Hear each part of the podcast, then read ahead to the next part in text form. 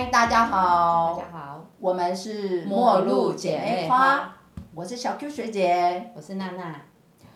哎，上一集啊，我们跟大家就是有聊到葬礼的部分，对，不知道大家喜不喜欢严肃的话题，轻松的谈，对。今天呢，我们想要来再换一点，呃，应该说再更讲的细节一点，因为其实葬礼还有很多很细应该说的地方。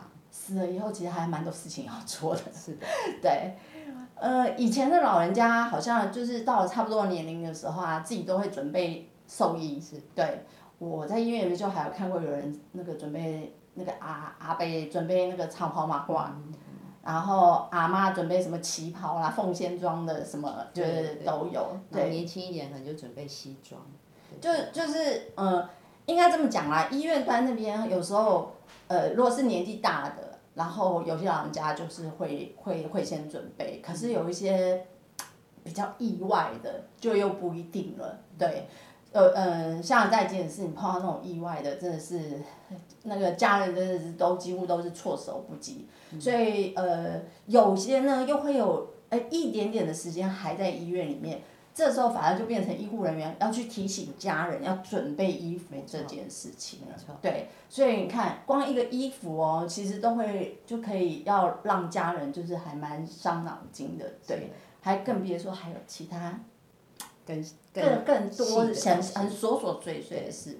对啊，娜娜姐最近忙，有没有什么个案可以跟我们就是分享一下？什么故事跟我们分享一下？做安宁哦，都都会走到这一天啦。病人对对都要去面接受的对，就是我们照顾的人都是要碰到那的。那我们在居家比较有一点点时间，好，嗯所以我们通常就是如果来得及，我们都会提早跟家人谈，就是嗯 OK 善终准备。对对对，那善终准备里面就有一部分就是要谈到穿着的部分，没错哦，仪对容的衣服，对嗯仪容的这个部分。那我想我呃有一最近啊，我在山上有一个阿姨，嗯其实也没有很很大年纪，大概六十几岁，但是因为她就是一个呃急性的呃呼吸道感染，然后就就呼吸衰竭，然后哦，就就呃状况就很不好，就病危。然后她自己也知道自己的状况不好，然后上呼吸器前她就说，嗯呃不要救她了，因为她太痛苦了，因为她其实之前本来就有一些脑部的病变嘛，哦，所以她就说她要回山上。哦，那呃，你知道上呼吸器会打镇定剂，对，打完了之后，其实他就没有办法再做沟通。可是家人就记得他这句话，他想回家。是，所以后来他们就是看他的状况不好的时候，然后就嗯。签了那个放弃急救同意，然后就回家。然后回家的时候呢，他就是有带呃呃，endo 呃那个。没有，对对，他没有 endo 没有吧 endo，对不起啊，对他就是鼻胃管、导尿管，然后带一个氧气罩，是。然后就回家了。嗯，然后呢，因为他的呼吸已经非常非常的不稳定，嗯然后家人就很慌张，不晓得该怎么办，然后就 call 我们，那我们赶快就上去了。是，然后他看到我的第一句话，他两个女儿照顾他，第一句话就说：“护理师，我的那个妈妈的那个嘴巴整个是烂的，我要怎么办？”好，然后我就说：“好，我看看。”嗯结果把他氧气罩一拿起来一看的时候，他的那个整个嘴唇是肿，而且真的是烂，咬烂。他应该是前面有 on end 的，就是呃气管内管，应该是，对。应该是，但是就是急救完了之后，他有白帕，有那个呼吸器，有嗯。咬过呼吸器，但是最重要的原因是因为他有缺牙，所以他那个呃、哦用力的时候把他嘴唇弄破了，然后就流血，然后医院呢就给了他口内膏，可啊是医院没有告诉他说上药是要你把旧的药除掉再上新的药，哎对，很多人然后就越上越厚，越上越厚，然后再加上原来的那个血呀、还有一些分疤痕对，嗯。他真的嘴巴看起来好可怕。然后他女儿就说，如果妈妈走的时候嗯是这么难看的样子，嗯好，那这个不是妈妈要的，没这个错后面这个仪容要怎么办？这样子，嗯。那我说好，没关系，嗯。我试试看，我就去他们家的厨房找那个食用油，嗯，就他们家只有沙拉油，没关系，我们就用沙拉油浸润。他的嘴唇，对，然后浸了一段时间之后，把整个痂皮弄掉，啊，啊，就整个那个脸部，就是那个那个嘴唇，就只有一点点的裂痕，然后嗯，就就干干净净的这样子。可是他还是要走，但是这个时候女儿的情绪就稳定下来了，因为她看到妈妈的那个样子不是那么的可怕，真的就是没办法。接受，对对对对但是哎，女生都爱漂亮，然后谁能忍受这样？对啊，然后这个时候我们就开始带，就说嗯。好，那你因为他们都知道妈妈要走，所以我们就开始带她准备东西。是。那第一个当然就要呃讲说有没有遗照啊，有没有呃礼仪公司啊，然后接下来就问他说你有没有帮妈妈准备衣衣服，对嗯，他就说没有，然后我说好，那这样子我们就想想看妈妈最喜欢什么。对，然后那个就说妈妈喜欢粉红色的，哦我说那你衣柜里面有没没有有她最常对最常穿的？对，然后我跟她讲，我说你们要找两套衣服。那女儿就问我说为什么要两套？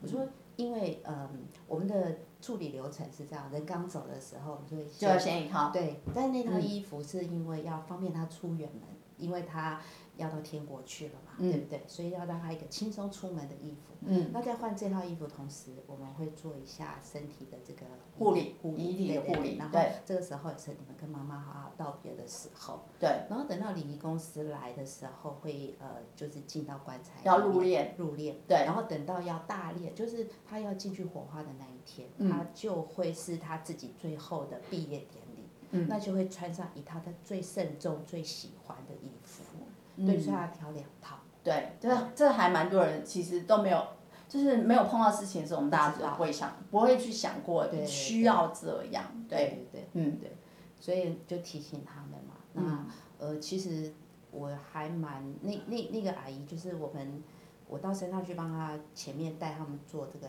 嗯。这个善终的这个准备的时候，那时候呃整个整个氛围真的就是又哭又笑，因为在那个过程当中会问到，哎，他跟妈妈之前的一些过去啊，记忆中的妈妈是什么？有时候会讲到很快乐的事情，对。有时候会讲到很悲伤的事情，对，就情绪就是会起起伏伏，但我觉得那是一个很棒的过程，对对，就是很需要去做整理的一个过程。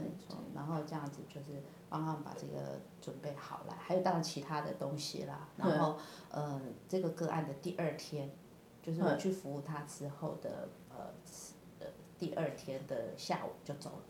哦，对，所以你又再去一趟，没，因为我他们太远了，他们在那在复兴乡这山里面，嗯，所以我们第一天我在那边停留大概快三个小时。包哦，括了跟他对这个整个的病情的这个转变，最后会怎么呃样？临终的一些症状，嗯然后衣服呃遗体怎么怎么处理，那这当中包括了也包括了家属的陪伴，对，嘿，啊这当中还有几个小孩子，因为他们家有那个孙三子三岁、五岁、七岁的小孩，哦，然后大人哭，小孩就跟着哭。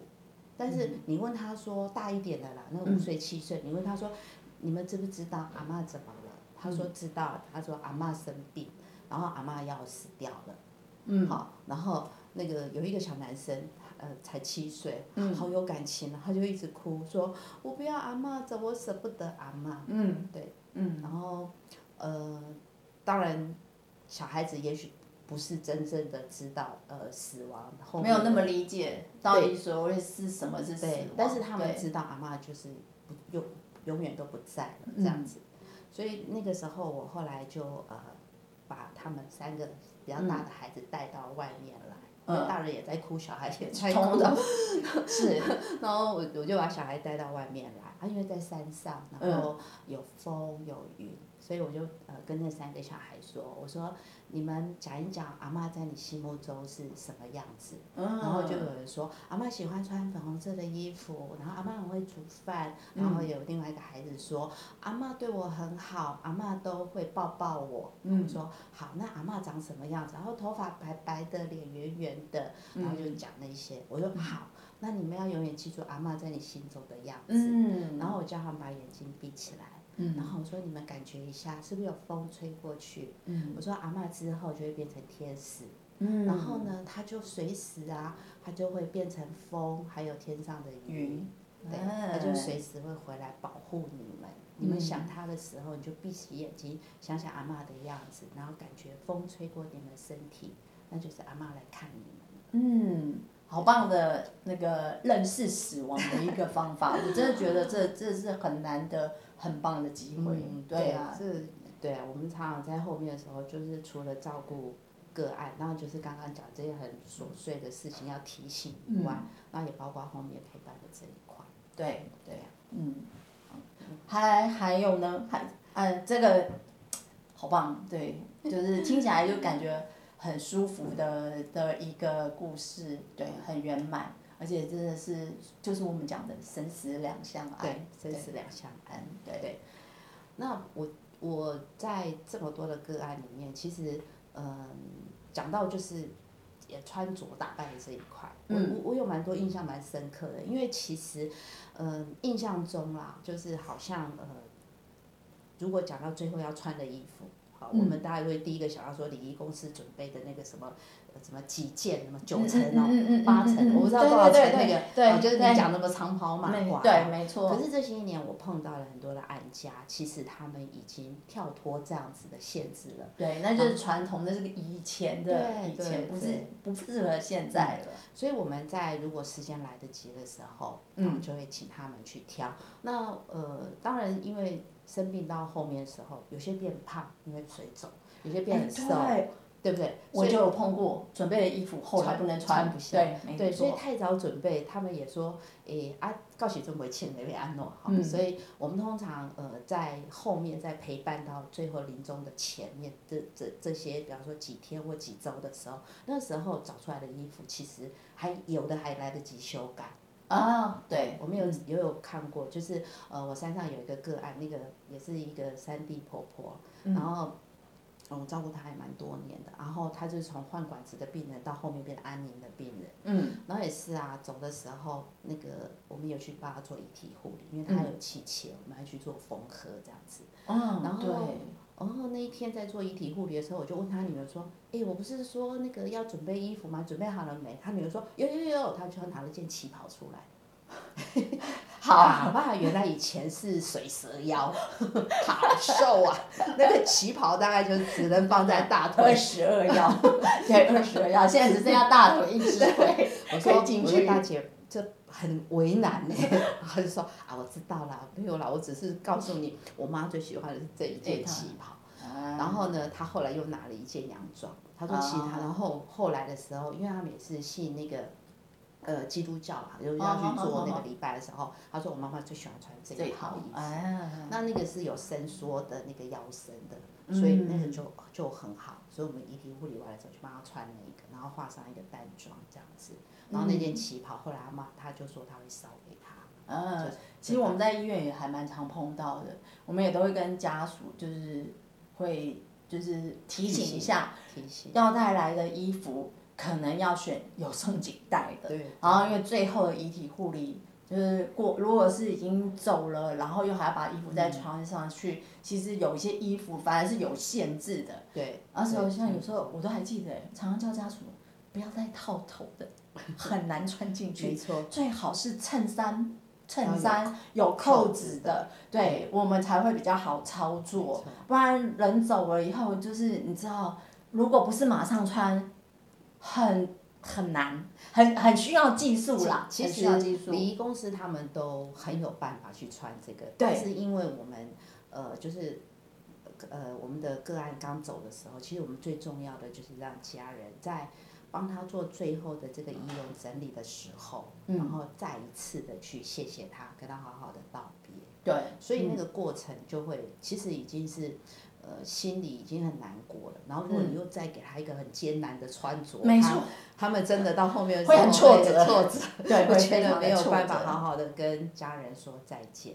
对对对，所以反正衣服就是变成我们也都会去，就是帮他们设想啦，对对对，会提醒他们。对，但其实如果像嗯娜娜姐这边应该也有，就是遇到过，maybe 已经就是已经断气，到早上才通知你们的。对不对？然后可能就会要有一些方法才能把衣服换上去了，对对不对？对，其实嗯，我我我们在提醒家属，就是说准备后事的这一块，有就会提醒到，其实老人家或者是我们的病人会选择他自己选择要出门的时间。对，好，那我也曾经碰过那个老人家，就是呃。他都半就是半夜走的，嗯好，其实蛮几率蛮高的。嗯然后半夜走呢，他们都会像我有我我最近有个病人家属也是，他说我晚上都不敢合眼，因为我很怕他走的时候我不知道。嗯，我说好辛苦哦，我就跟他讲，我说其实我们讲的最后一面见最后一面，并不是断气的那个 moment，、对，其实你只要在他呃走之前，嗯。你有到他的身边，你好好跟跟他说再见，就好对，这就是最后一面了。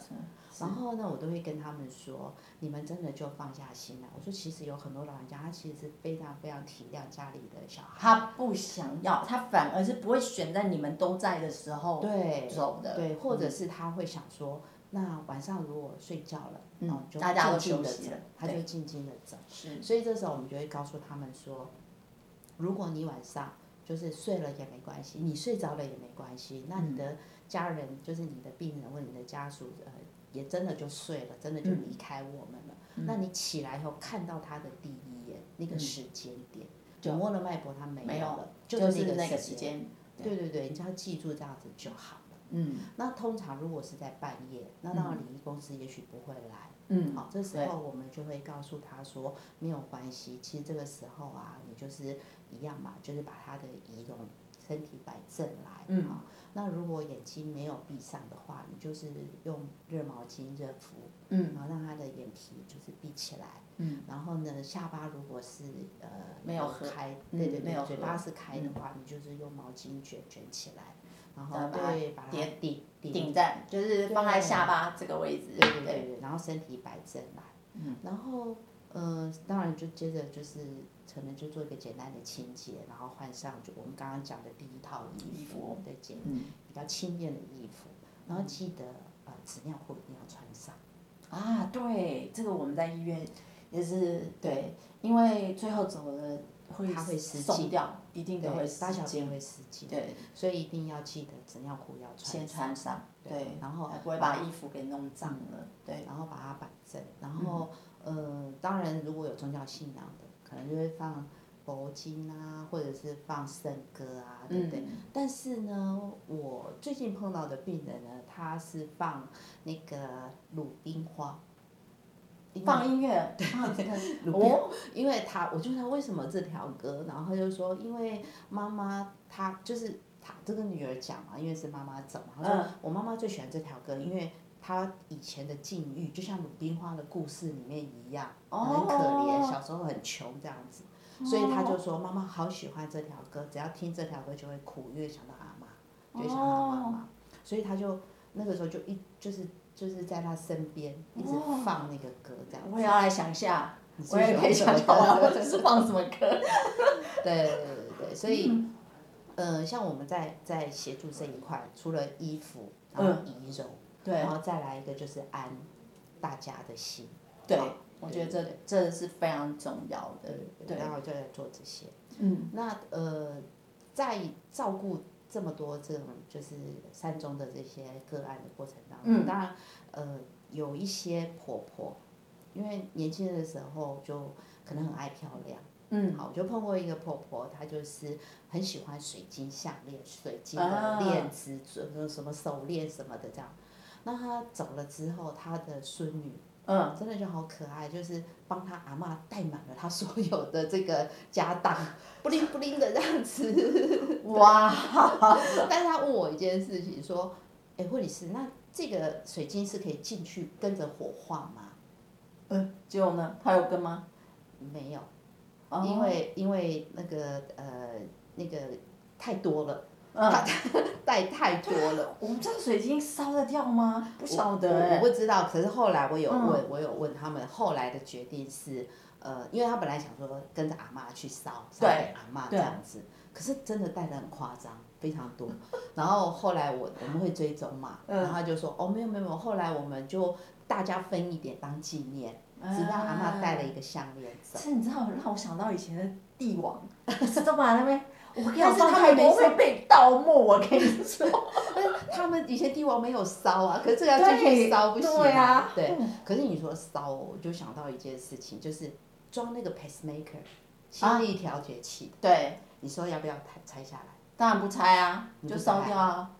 对，我跟你讲，在医院是不拆的啦。好，对，你知道吗？因为嗯，有两派的说法，有一派说，因为那个是一个小电池，你进去烧它会爆炸，哦，真的哦、它会有那个，哎，这我真心还没有。所以我们有一次就真的有一个老人家也是带了 pacemaker 后来走了，嗯然后呢家属就问我们这个问题，然后他他是一个蛮高知识分子，然后非常的就是到 Google 就问了很多人的，嗯，他就最后的结论是要拿掉。那是做哪的？哦，我们医生就去开一个小刀把它拿掉，就是遗体他他走了之后，哎、可是应该没办法马上吧？应该就是要隔了他走了几天吧？没有没有没有没有，因为他马上就要就要那个啦。哦，可是，哎、我们有碰过，就是洗肾的病人，就是那个买 double lumen，我对不起，我想不起出来中文。嗯哎、那个如果当场走一拔掉，那个会血流不止哎、，可是 pacemaker 很浅，哦，所以拿掉之后，我们还是要缝合啊，是哦我们哦，把它缝得漂漂亮亮啊，然后就也没有出什么血这样。对，这个大家一定都会没想过，你知道吗？其实，在医院端或者是娜娜姐这边照顾，一定还有很多是有伤口的。对，我们讲伤口的，就是就是处理，其实也非常的重要。对啊，因为嗯、我们总是希望人走的时候是完整的，嗯所以有管路我们都会拔掉。对好是对。那可是伤口怎么办呢？嗯我就我就有一个经验，就是嗯、我照顾一个二十二岁的呃青春少年啊、青春青年这样子。嗯然后，呃，他回家的时间没有很长就走了。嗯。但是这个个案啊、呃我我真的觉得让我就是蛮有感觉的，就是因为他，嗯，大概三四岁的时候妈妈就走了，哦，所以呢，爸爸就是跟着爸爸相依为命。嗯可是爸爸因为也很伤心，然后又要赚钱，所以就把这个孩子就交给阿姨跟姑姑照顾。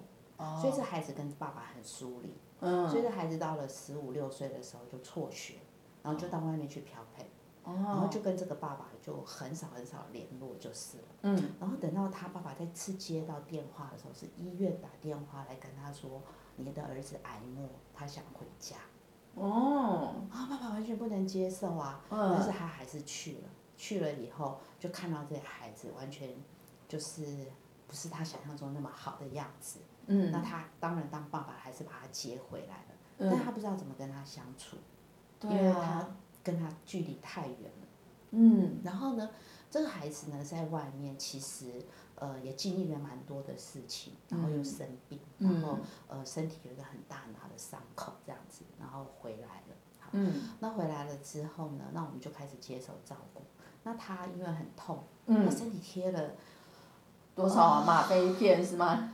对八片，二十五的八片。啊，我也是五十的八片，好，也是很惊人的二十五的八片，好，然后呢还不行，然后嗯他还是呃需要再补充口服的吗？啡这样，所以他的意识有一点飘飘然，嗯，但是他自己知道自己要走了，所以嗯。那时候去的时候，我们也问他说，呃，你有没有什么心愿啊，好，或者是说嗯想要的这样子，他说他最大的心愿就是回家，嗯。他现在回来了，但是他还想要做一件事情，我说什么？他嗯。说他他不晓得怎么跟他爸爸说话。好，我说嗯。你想跟爸爸说说什么？嗯，然后他就说，其实他很怕他爸爸，因为他怕他呃不好，他伤爸他自己。他自己不够好，对对对，因为他嗯在外面其实就一直很因为他没有照着就是念书啊，没对对对有他就是让爸爸失望了对，对对这样子。好，然后然后我就说，那你想要跟爸爸说说说什么说什么嗯？他说，可是他不敢。我说好，没关系，都已经回来了，总是有机会的。嗯好，就那小孩就跟我讲一句话说，可是我的时间不多。好，那我后来就去跟他爸爸讲说，嗯，孩子回来了，嗯好啊，你有没有什么想要跟孩子说说的？可是我不知道怎么跟他说话，因为我们分离太远了。嗯，我说那孩子都回来了，然后你你呃时间也不多，嗯，好，那这些年大家都没有好好的谈一谈，你是不是也找这个机会？嗯。时间真的不多，要不要跟他说说说什么？嗯，好，然后他就说好。后来就有一个机会，我们医生也在，嗯。我们帮他因为他脑部已经有开始水肿，他会头痛，所以我们给他打了一些呃降压的东西这样子，然后他就比较清醒不痛的时候，嗯。然后这个时候，呃，爸爸先开口，是爸爸先开口，爸爸就跟孩子说，他说你这几年在外面辛苦了。对，然后那个孩子，然后就低头，然后就说：“爸爸，对不起，我让你失望了。”嗯，好，这样子就破冰了，这样子。嗯然后我们就开始，爸爸就问：“你在外面这几年到底过了什么样的日子？”嗯，那孩子就开始说，不说还好，越说爸爸越气。但是那个气是，就是说他他就就后来就讲，他说他真的不是一个好你在外面受了这么多的委屈。他都没有，他他都都没有办法对保护他，也正好没有陪到对他。对对对对，所以才会让他交了很多的不好的朋友啊，然后干了一些轰轰烈烈的坏事这样子哈。然后但是这些他爸爸听了之后，当然生气，但是也不舍。然后孩子也看到爸爸对他的这个爱，嗯然后两个人就化解了，然后就后面就呃好好的在家里。可是孩子有一个心愿是要在家善善终。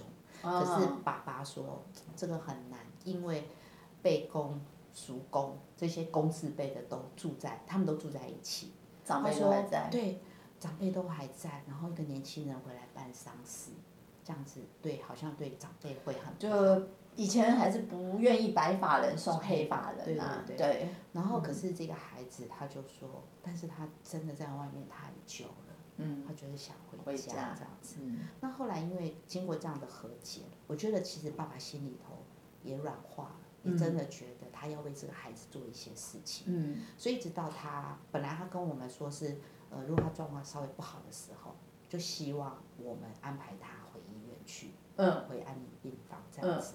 可是后来他就一直没有提出这样的要求，因为他、哦他就是让孩子要在家善终了这样。哦，然后后来就那一天就终就到了嘛。那嗯有一天早上啊，爸爸就打电话给我，然后就一直哭，他说弟弟走了这样子。然后他说，嗯，护理师你可不可以来帮忙？因为他身体有一个好大的伤口，嗯好大，真的好大。我说好，了解就去了。嗯去了之后，因为伤口很大嘛，所以我们就先填塞。嗯我们就纱布。很多的纱布去填塞。通常就是用纱布，对对对对，然后填塞完之后，我们还上了人工皮。哎呀，把把它它 cover 它整个住。cover 住，对对对，嗯。然后身体的这些贴片啊，全部都拿掉之后，然后呃帮弟弟就就是擦了擦澡，然后爸爸跟他说再见这样子，然后他的堂兄弟姐妹有过来帮忙。啊，哦，然后是，哎弄好了之后就问了我说啊你帮他准备什么衣服？他说 Nike，啊年轻人喜欢 Nike，Nike，嘿嗯，对。然，后后来就给他穿了一套哦很很很漂亮的那个运动服，还有新的鞋子，然后爸爸都帮他准备好。嗯，对所以他们在和解了之后，其实因为我们有提醒他要去准备这些东西，嗯。所以他有跟小孩讨论到这个部分，嗯，所以呃很快的就准备好这些东西，所以就、就穿好了这样子。真的是应该说就是做到所谓的道爱、道谢、道歉、道道业，对。对，其实啊，我觉得安宁啊，就是我们一直在讲的道歉、道爱、道谢、道别，嗯，这口号就是就是道道道非常道，到底在道什么？对，其实还蛮的，应该怎么讲？像像像我们在医院端的时候，呃，家属我们可能会照顾，也是也会照顾一阵子这个病人，大概会知道他们就是家人互相的一些关系，所以我们就会引领着他们去做一些，就是在最后的时候，嗯、帮忙穿衣服的时候，就是做这一道。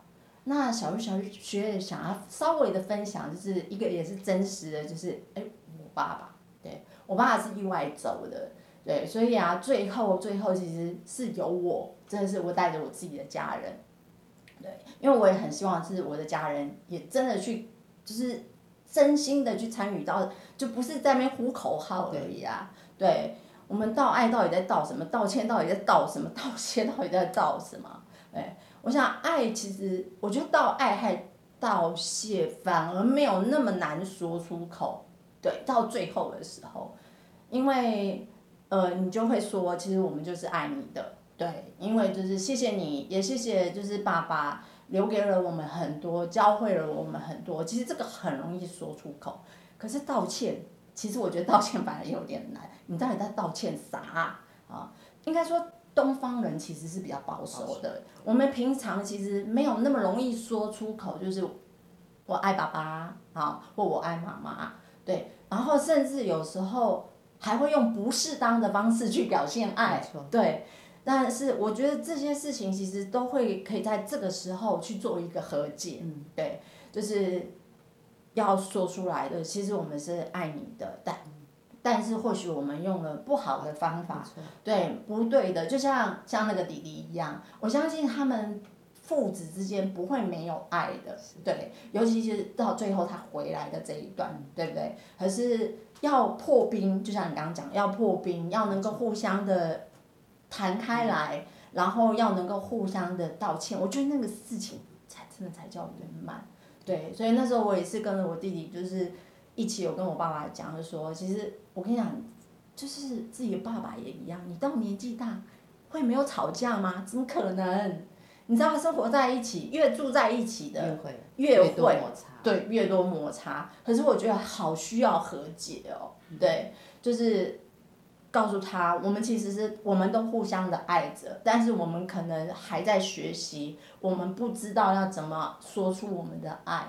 或许在生前没有做到，我觉得都没有关系，但是我们要把握那最后的机会，就是我们也在这里跟你道歉，好，希望来生或者以后我们还有机会再做家人，做最后的道别。我觉得只要你有把这些话说出来，那真的才是所谓做到我们所谓的生死对生死的两相爱。对所以我觉得听到就是娜娜姐刚刚分享那个就是那个弟弟弟弟的故事，我觉得真的是，就是希望就是大家听到也是你知道，就是有机会都会去想象，然后现在不要生前其实不要那么保守啦，有对爱就说啦，没，没有那么尴尬啦，不用不要留到那个最后要走了才讲，我觉得真的是时间真的是，嗯，对，还有些人是连最后连讲的机会都没有，我觉得那些恩恩怨怨，就是你知道永远放在心里没有机会讲出去，其实是很难过的，对呀、像我我因为我妈妈也走了嘛，嗯。那她也是因为生病，嗯。然后就被呃病危通知，然后嗯因为已经打了好几针的强心针都拉不起来，所以我们就把他带回家。嗯那呃，当然回家之后，我我我没有像你那么坚强啊，我是哭到不行这样，我从来不知道我这么会哭，连说台北一路哭回总理还哭得出来，一直哭一直哭。然后呢，我两个哥哥嗯也是，就是虽然知道，因为其实在家务，我妈在家我不想住了十三天，我们心里是有准备的，嗯。可是等到你真的面对的时候，你还是没有办法那么勇敢。嗯。然后呃，因为我们是压着那个 MBU 回去嘛，急救球回去，然后就是到家之后，其实就是要看时间，然后就要宣死亡，对那个气管内管就要拔拔掉对。对嗯。然后我我不知道随车的那个学妹是太看得起我们还是怎么样，竟然问我们家属你们谁来拔，哦是哦，好妙哦。是我们我们全部都傻住了，你知道吗？然后他就先看大哥，我大哥就往后退一步，然后再看二哥，二哥往后退两步，再看我，我怎么可能就哭到都快要趴下去了？那最后谁谁我谁先生，讲他哥哦，嗯哇哦，我先生就去了，但是呢，他因为跟着我知道世道人生，所以这时候因为大家人都在，然后就带着我们大大小小，好跟啊跟妈妈所以他负责讲知道，没错，他负责讲世道。可是哈、那个时候真的很伤心，把这件事情完成了。但是他讲了一段话，我现在想起来觉得，他还真的是奉行不不不念，他到到现在还这么有执行。你知道他讲什么吗？他跟我妈妈说，他就牵着我的手，跟我妈妈说。哎妈，你放心哈，我一定会好好的照顾，就是照顾我这样子。然后呢，呃，如果我有一碗饭，我会给他吃半碗，我会给他吃半碗，我一定会好好照顾他。我那时候就一直哭，我就说妈妈，妈，你放心，我一定会，我们两个会很好。哎、到现在我们两个人吃半碗饭，对，到现在我每次我们两个一碗饭啊，所以是他半碗我半碗，我后来想一想，哎、你还真真的是给我妈的贯彻承诺，始终，吃饭晚饭。没错，好哦，好哦，哎、可是我觉得啊，我自己其实我对于这种就是家人之间啊，能够互相陪伴啊，然后不论是哀伤的记忆、悲伤的记忆，或者是后来想到的是，就是我都觉得很棒，我真的觉得很难得，很棒，一定要好好把握，对对。真的，对，其实那个那个过程，其实呃，因为我我常常在外面分享安宁的这个课程的时候，我都会讲我妈妈这一段，因为前面是蛮折磨的一段，这样就是了。那当然后面这个世道人生，呃，讲是是因为我我先讲那那个半碗饭的事情，所以呃有时候回想起来，我觉得就真的像你讲的，人就是家人之间有很多的和解，或者是很多的呃要道谢道爱这些话，要有一个 timing，嗯，好、碰到一个大的时间点的时候，你我觉得就是要把握你，就要赶快把握，赶快说出来，对，否则的话，真的就是放在心里，对你可能嗯。不晓得怎么样去破冰，你不晓得怎么样去和对解，，我就觉得不要把它变成遗憾啊，对对对就是抓到机会的时候，就是都可以好好的说，就是有机会就是要说，没对啊，对，所以啊，呃，安宁的四号人生不一定要到快走了的时候再说，对对 对，我觉得在生活里头其实是有机会的时候，我们都我们都可以就该学着怎么说，不用不好意思，因为就是家人嘛，对对啊，对啊，嗯，不过呃，我我我现在突然间又想到一个，就是我讲那个二十二岁那个阿迪亚，嗯嗯，他他其实呃让我印象很深刻的事情，除了那个爸爸跟小孩之间的那个破冰嗯，以外，其实后面还有一个小插曲。哦，什么小插曲？哎因为我们是用健保去服务安宁的个案，嗯，所以我们就是每次服务完了之后啊，要刷卡要过卡，对，对，那每一次过卡就是很顺啊，爸爸都很习惯把健保卡放在某一个地方，一个抽屉这样。对，因为个人大家都知道你们要去，就是最后要过卡，对，嗯。然后后来我们那一天就是帮阿迪亚把所有的事情，衣服也换好啊，嗯。然后也陪伴这个爸爸哈，嗯。然后呃让他的情绪比较稳定下，然后等到礼仪公司的人来了，然后我们就要离开了。那离开前我就要过卡，嗯然后我就叫那个那个爸爸说，哎，我要借保卡。是，啊，然后他爸爸他就叫他的堂兄弟，就是说，哎，那就放在哪里来，叫叫他他去去哪？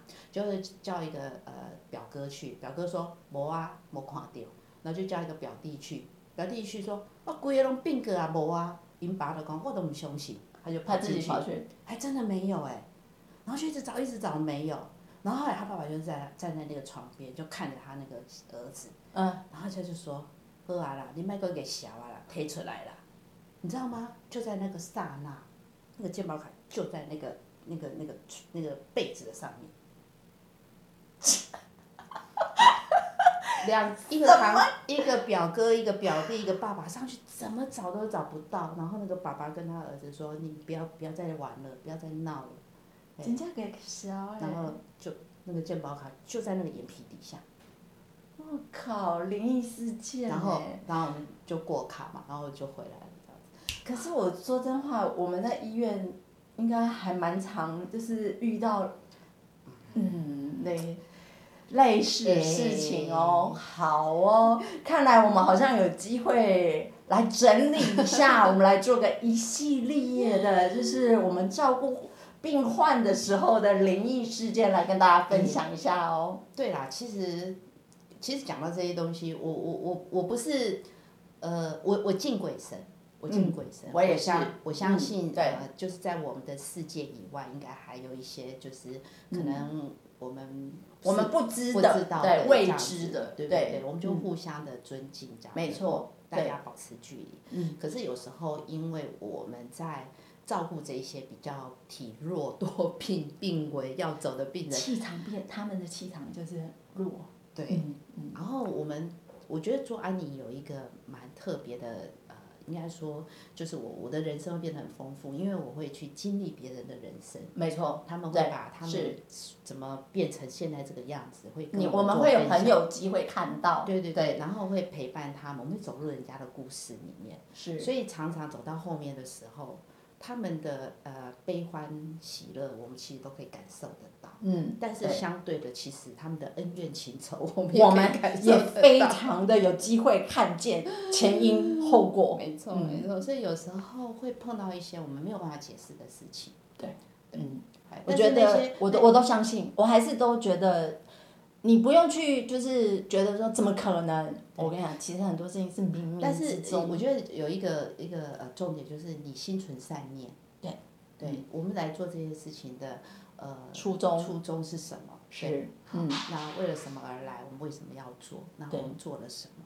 你问心无愧，你存了善念去做，其实这些东西就是一个过程啊。是对，而且是很珍贵的过程。没错，没错。好，我们今天就跟娜娜姐聊到这里喽。嗯希望大家喜欢我们就是跟大家分享的这些小故事嗯好，然后，如果你还想听一些什么小故事，当然就是希望你你留言喽。那我们应该会预计帮大家收集一些比较有趣、灵异的故事，或许就在下一集哦。记得按赞、订阅，给我们五星好评。我们下次见喽，拜拜拜拜